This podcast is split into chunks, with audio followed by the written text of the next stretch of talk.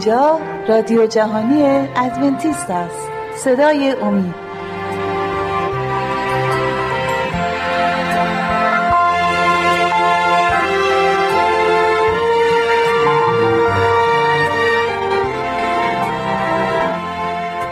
با سلام به بینندگان عزیز. شهباز هستم یکی دیگر از برنامه هایی که مربوط میشه به باورهای بنیادی کلیسای ادونتیستای روز هفتم با همدیگه میگذرونیم.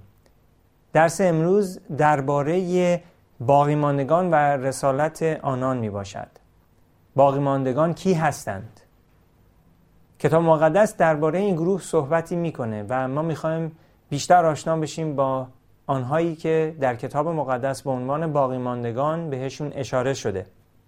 در برنامه گذشته درباره کلیسای خدا صحبت کردیم که عیسی مسیح کلیساشو بر روی صخره بنا می‌کنه که حتی قدرت های حاویه نمی‌تونن بر روش استیلاح داشته باشن. اون صخره عیسی مسیح هست و باقی ماندگان از اون کلیسا هستند. بیایم چند تا آیه رو نگاه بکنیم و ببینیم خداوند درباره این کلیسا چی میگه. توی دنیا کلیساهای جهانی از همه نوع انسان ها تشکیل شده. و اونا هر کی که واقعا به عیسی مسیح ایمان داشته باشه جزو اون کلیسا هست. اما در این دوران آخر ارتداد در کلیساهای جهان به نحوی گسترش پیدا کرده که کتاب مقدس یک گروه وفادار و باقی مانده را احضار کرده تا دستورات خدا و ایمان عیسی را حفظ کنند. صحبت اینجا این نیستش که خداوند ایماندارها رو اونهایی که به عیسی مسیح اعتقاد دارن و انکار می‌کنه اگر با متعلق به کلیسای دیگه باشن. صحبت ما درباره این هستش که آیا هر کی که ادعای ایمان داره که مسیح و قبول داره آیا اونها در حقیقت عیسی مسیح قدم می‌زنن یا نه؟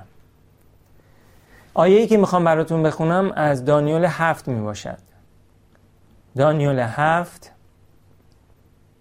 و آیه های نه می‌خونیم.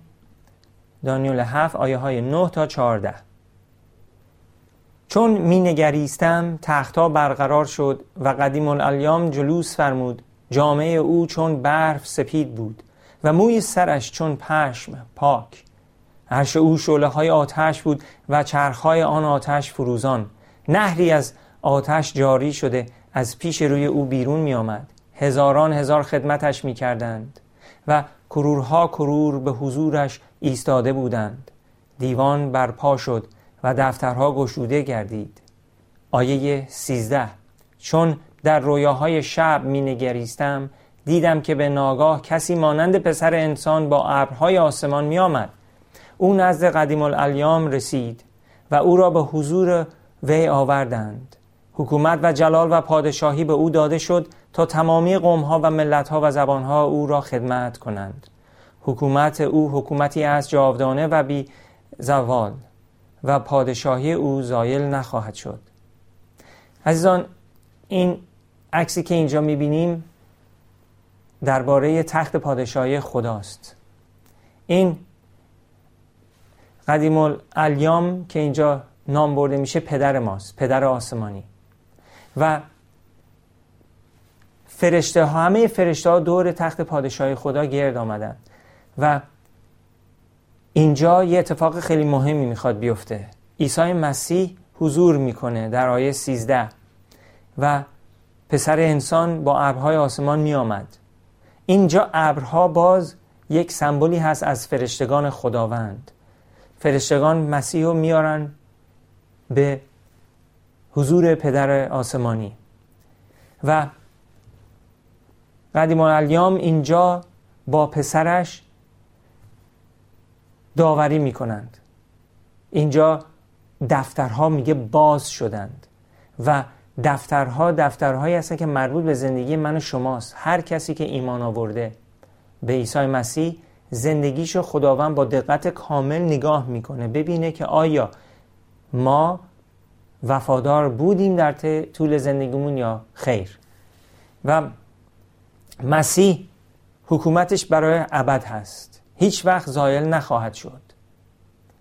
کلیسای خداوند این پیام رو باید به جهانیان برسونه. کلیسای خداوند کلیسای آخر کلیسایی هستش که بازگشت مسیح رو باید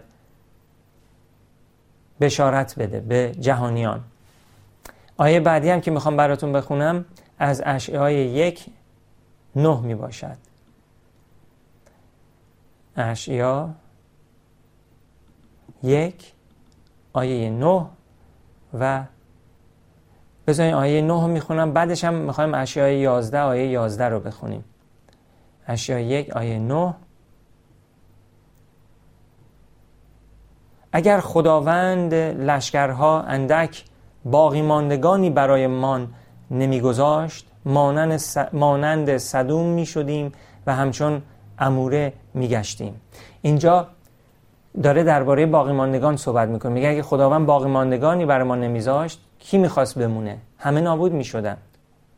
ولی خدا همیشه یک گروهی داره به عنوان باقی ماندگان که پیام خدا رو تکمیل می‌کنن به جهانیان میرسونن. و بریم به اشعای 11 11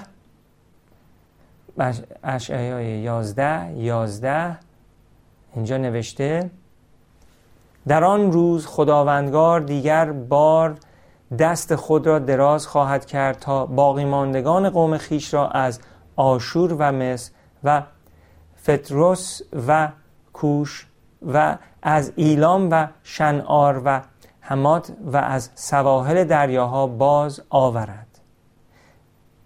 خداوند باقی ماندگان خودش رو از ملتهای گوناگون جمع خواهد کرد و اینها خداوند رو خدمت خواهند کرد. از کشورهای متفاوت ملتهای متفاوت زبانهای متفاوت جمع خواهند شد و باقی ماندگان هستند. کلیسای واقعی خدا. می‌تونن تو هر سرزمینی باشن ولی باورشون یکیه. در باور اتحاد دارن. این نیستش که یکی توی یه سرزمین یه بشارت خاصی میده یه جای دیگه یه نفر یه چیز دیگه میگه. این کلیسا در اتحاد کامل کارش رو انجام میده. چون که یک سر بیشتر نداره و اون سر عیسی مسیح هست و کلیسا بدن عیسی مسیح. آیه بعدی هم که می‌خوام براتون بخونم از میکا هست میکای دو دوازده. میکای دو دوازده. این آیه نوشته میکای دو دوازده. ای یعقوب ببخشید. ای یعقوب به یقین همه شما را گرد خواهم آورد و بیگمان باقی ماندگان اسرائیل را جمع خواهم کرد. ایشان را همچون گوسفندان با هم در عاقل خواهم نهاد و همچون گله در میان چراغهاش. و زمین از هیاهوی مردمان بسیار مملو خواهد شد. باز می‌بینیم که خداوند قول میده که باقی ماندگانش رو جمع خواهد کرد. و خداوند نخواهد گذاشت که کلیساش نابود بشه و گفته که حتی شیطان نمی‌تونه بر کلیسای عیسی مسیح استیلا کنه. پس خداوند باقی ماندگانی داره. تو این ایامی که ما صدها کلیسای متفاوت داریم با پیام های مختلف از کجا می‌دونیم به کدوم کلیسا باید رو ببریم؟ بایستی دقیق خیلی دقیق به کلام خدا نگاه کنیم و ببینیم که کلام ما رو هدایت می‌کنه یا خیر. صد درصد که هدایت خواهد کرد. و این آیات رو ما می‌خوایم امروز با همدیگه بخونیم تا ببینیم که این کلیسایی که خداوند به عنوان کلیسای باقی ماندگان اسمش باقی ماندگان نیست ولی باقی ماندگان آنهایی هستند که باقی ماندند و هیچ فرقی با کلیسای اولی ندارند. از نظر باورها و از نظر سیستم هیچ فرقی با کلیسای قرن اول نداره. اون کلیسایی که مسیح بنا کرد که هنوز ادامه داره. تو هر نسلی تو هر زمانی خاصی کلیسای خدا همیشه بوده. شیطان سعی کرده که جهانیان را گول بزنه با درست کردن کلیساهای دیگه باورهای دیگه. متاسفانه متاسفانه من واقعا متاسفم که اینو باید بگم و که کسایی هستن که ادعا دارن مسیحی هستن کلیسا بنا کردن. هزاران هزار نفر ده ها هزار نفر پیرو دارند ولی اینها فقط دارن دروغ بشارت میدند چرا؟ حقیقت هم دارن میگن. ولی حقیقت رو با دروغ و با هم قاطی کردن. چطور ممکنه که حقیقت بتونه پاکی خودش رو نگه داره وقتی که دروغ هم باهاش گفته میشه؟ من یادم زمانی که تو بانک کار می‌کردم قبل از اینکه خدمتم رو برای خدا شروع کنم در بانک به عنوان مدیر کار می‌کردم. یکی از روش هایی که ما می‌تونستیم پولای قلابی رو تشخیص بدیم این نبودش که بریم اون پولای قلابی رو نگاه کنیم و جزویاتش رو یاد بگیریم که حالا اینجا اینجوریه اونجاش این شکلیه. حتی چون من اون موقع من در امریکا زندگی می‌کردم بانکی که کار می‌کردم تو اون بانک به ما یاد داده بودن که اگه میخوایی بدونی که پول قلابی چیه اصلی رو بشناس. در شناخت اصلی تو قلابی رو می‌تونی تشخیص بدی. بنابراین ما بایستی پول اصلی رو میشناختیم که چی و چه شکله این قبل از اینکه پولا مدرن بشه و و, و سیستم هایی هستش که الان پول زیر چراغ هایی می‌ذارن و نشون میده که قلابیه یا نه. قبلا ما این سیستم رو زمانی که من بانک میگم نداشتیم. بنابراین ما بایستی پول رو نگاه می‌کردیم و میشناختیم که پول واقعی چی هست. کلیسای خدا هم همینه. شما اگه می‌خوایم واقعی رو بشناسیم بایستی کتاب رو بخونید. با کتاب مقدس آشنا باشید. واقعی هم تشخیص خواهید داد. و گول نمی‌خورید. این یک حقیقتیه که نمیشه انکارش کرد. بایستی مواظب باشیم عزیزان. آیه بعدی که می‌خونم دوم قرنتیان پنج ده می باشد دوم قرنتیان پنج آیه ده رو می‌خونم. زیرا همه ما باید در برابر مسند داوری مسیح حاضر شویم تا هر کس بنابر, بنابر اعمال خوب یا بدی که در ایام سکونت در بدن خود کرده است سزا یابد. عزیزان یه چند لحظه استراحت می‌کنیم برمیگردیم و درباره آیه صحبتی داریم.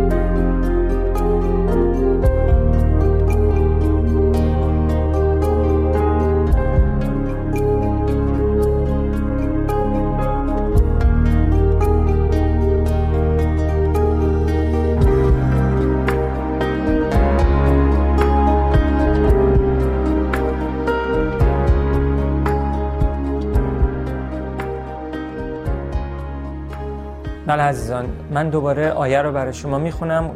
دوم قرنتیان پنج ده. آیه بودش که قبل از استراحتمون خوندم. حالا باز اینو می‌خونم. آیه ده. زیرا همه ما باید در برابر صنعت داوری مسیح حاضر شویم تا هر کس بنابر اعمال خوب یا بدی که در ایام سکونت در بدن خود کرده است سزا یابد. مسیح داور ماست. پیام کلیسای خداوند پیام داوری مسیح است. جهانی ها بایستی آگاه باشن که مسیح داوری می‌کنه.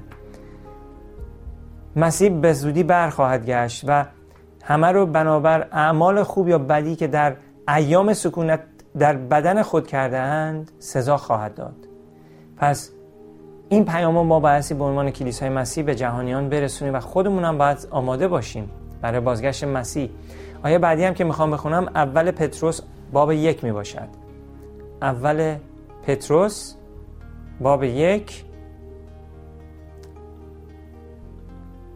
آیه 16 تا 19 رو برای شما من ارائه می کنم اول پتروس یک 16 تا 19 اینجا نوشته چرا که واسه من از بله. چرا که نوشته شده است مقدس باشید زیرا من قدوسم. خداوند میگه مقدس باشید زیرا من قدوسم. اگر او را پدر می‌خوانید که هر کس را بی قرض بر حسب اعمالش داوری می‌کند پس دوران قربت خیش را با ترس بگذرانید. زیرا می‌دانید که شیوه زندگی باطلی که از پدرانتان به ارث برده بودید باز خرید شده اید نه به چیزهای فانی چون سیم و زر. بلکه به خون گرانبهای مسیح آن بره بی عیب و بی نقص پس باز اینجا ما می‌بینیم که پتروس داره میگه که ما خداوند ما رو خریده و بر حسب اعمال خداوند داوری می‌کنه. پس ما بایستی چیکار کنیم؟ ما بایستی یک زندگی رو بگذرونیم که وقتی که در این داوری هستیم خداوند ما رو نجات بده چون که طبق اعمالمون ما سزا خواهیم داد دید.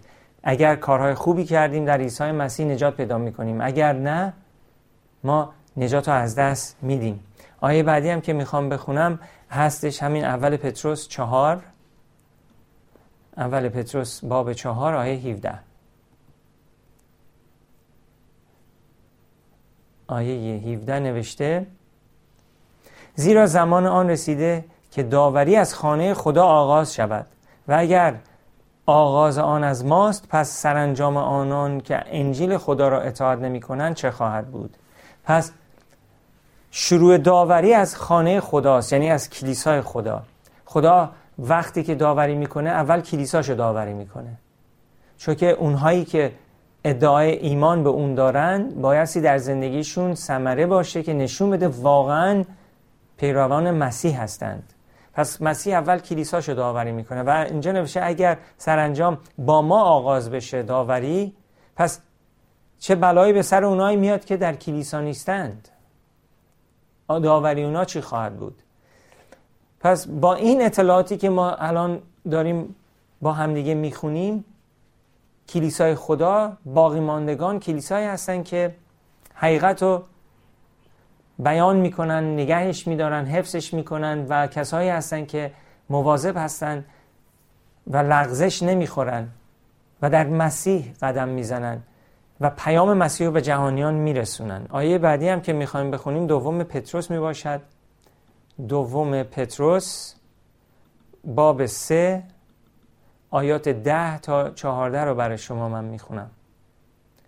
اما روز خداوند چون دوست خواهد آمد که در آن آسمان ها با قریبی مهیب از میان خواهد رفت و اجرام سماوی سوخته شده فرو خواهد پاشید زمین و همه کارهایش عیان خواهد شد.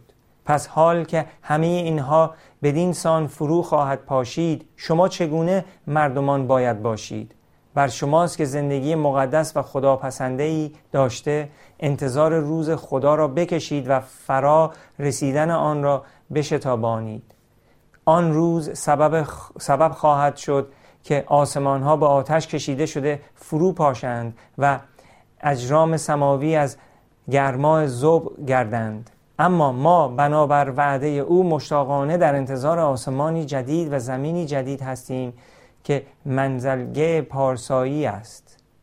پس ای عزیزان حال که این امور را انتظار می‌کشید به سعی تمام بکوشید تا در حضور او بی لکه و بی عیب و در سلی و در صلح یافت شوید.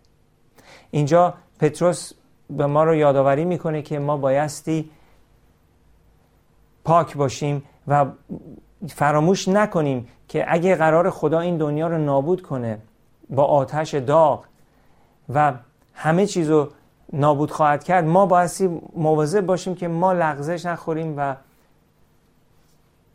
شرم نیاریم به راه عیسی مسیح و پاینده باشیم وفادار باشیم و خدمت کنیم خادم باشیم. کلیسای باقی مانده خداوند به این شکل خدمت می‌کنه. آیه بعدی هم که می‌خوام براتون بخونم از مکاشفه دوازده آیه هفت می باشد مکاشفه دوازده آیه هفت. مکاشفه دوازده آیه هفت. ببخشید آیه 17 مکاشفه دوازده آیه 17 نوشته اینجا داره دوباره درباره باقی ماندگان صحبت می‌کنه و یادآوری می‌کنم که ما داریم درباره باورهای بنیادی کلیسای ادونتیستای روز هفتم صحبت می‌کنیم. چه به چه نحوی ما می‌تونیم اون کلیسا باشیم؟ کلیسای باقی ماندگان که هیچ فرقی با کلیسایی که مسیح بنا کرد نداره. مکاشفه دوازده آیه 17 نوشته آنگاه اجدها اجدها همون شیطان هست به زن خشم برد زن کلیسای خداست. آیه آنگاه اجدها به زن خشم برد و عزم آن کرد تا با دیگر فرزندان او یا با باقی ماندگان او بجنگد. یعنی با آنان که احکام خدا را اطاعت می کنند و شهادت عیسی را نگاه می دارند. شیطان عصبانیه خشم داره بر علیه زن بر علیه کلیسای خدا. و میره و یادتون نره تو آیه چند آیه پیش گفتم که کلیسای خدا مثل یک زن میمونه. در برنامه پیش اینو گفتم شوهر کلیسا عیسی مسیح می‌باشد. و اجدها عصبانی خشم داره بر علیه زن و میره که باهاش بجنگه با باقی ماندگان فرزندان او بجنگه. یعنی با آنان که احکام خدا را اطاعت می‌کنن و شهادت عیسی را نگه میدارن کلیسای واقعی خدا حافظ احکام خدا هست. یک. و شهادت عیسی رو نگه میداره. دو. و شهادت عیسی طبق مکاشفه 19 آیه 10 روح نبوت می باشد پس کلیسای خدا فرامین خدا رو حفظ می‌کنه به انجام میرسونه. شهادت عیسی رو داره که روح نبوت میشه. خداوند خیلی عطاهای متفاوت و مختلف داده به کلیساش. ولی عطایی که خداوند در روزهای آخر به کلیساش داده روح نبوت هست که کلیسا رو هدایت می‌کنه در این روزهای تاریک تاریخ کره زمین. تا مسیح عیسی برگرده و ما رو با خودش ببره به خانه ابدیمون. پس میریم به مکاشفه چهارده. می‌خوام اینم براتون بخونم. مکاشفه چهارده. آیات 6 تا 12 رو می‌خونم. آنگاه فرشته دیگر دیدم که در دل آسمان پرواز می‌کرد و انجیل جاودان با خود داشت تا ساکنان زمین را بشارت دهد. از هر قوم و طایفه و زبان و به ملت که باشند. یادآوری می‌کنم که فرشته به زبان سمبولیک در کتاب مقدس می‌تونه خودش یه فرشته واقعی باشه یا می‌تونه رهبران کلیسا باشند. اینجا یه فرشته داره پیام میده به جهانیان. این نشانی از رهبران کلیسا و خود کلیسا هست. آیه هفت. هم او به آواز بلند گفت از خدا بترسید و او را جلال دهید زیرا که ساعت داوری او فرا رسیده است. او را بپرستید که آسمان ها و زمین و دریا و چشمه ساران را آفرید. و فرشته دومی را پی او آمد و گفت سقوط کرد بابل بزرگ سقوط کرد. آن که از شراب عقل سوز زنای خود به همه ملت ها نوشانید. و فرشته سومی از پی او آن آمد آن دو آمد و به آواز بلند گفت اگر کسی آن وحش و آن تمثال او را بپرستد و نشان او را بر پیشانی یا بر دست خود بپذیرد. آن کس نیز از شراب خشم خدا که اینک پر مایه و خالص در جام غضب او ریخته شده خواهد نوشید. آن کس نیز در حضور فرشتگان مقدس و در حضور بره با گو گرد مشتعل عذاب خواهد کشید و دود عذاب آنان تا ابدالآباد بالا خواهد رفت. برای آنان که آن وحش و آن تمثال او را میپرستند و برای آنان که نشان نام او را میپذیرند نه در شب و نه در روز آسایش نخواهد بود. این پایداری مقدس این پایداری مقدسین را میطلبد که احکام خدا و ایمان به عیسی را حفظ می کنند عزیزان باز می‌بینیم که اینجا داره درباره پیام سفرشتگان صحبت می‌کنه. این سفرشته آخرین پیام ها رو به جهانیان میرسونند.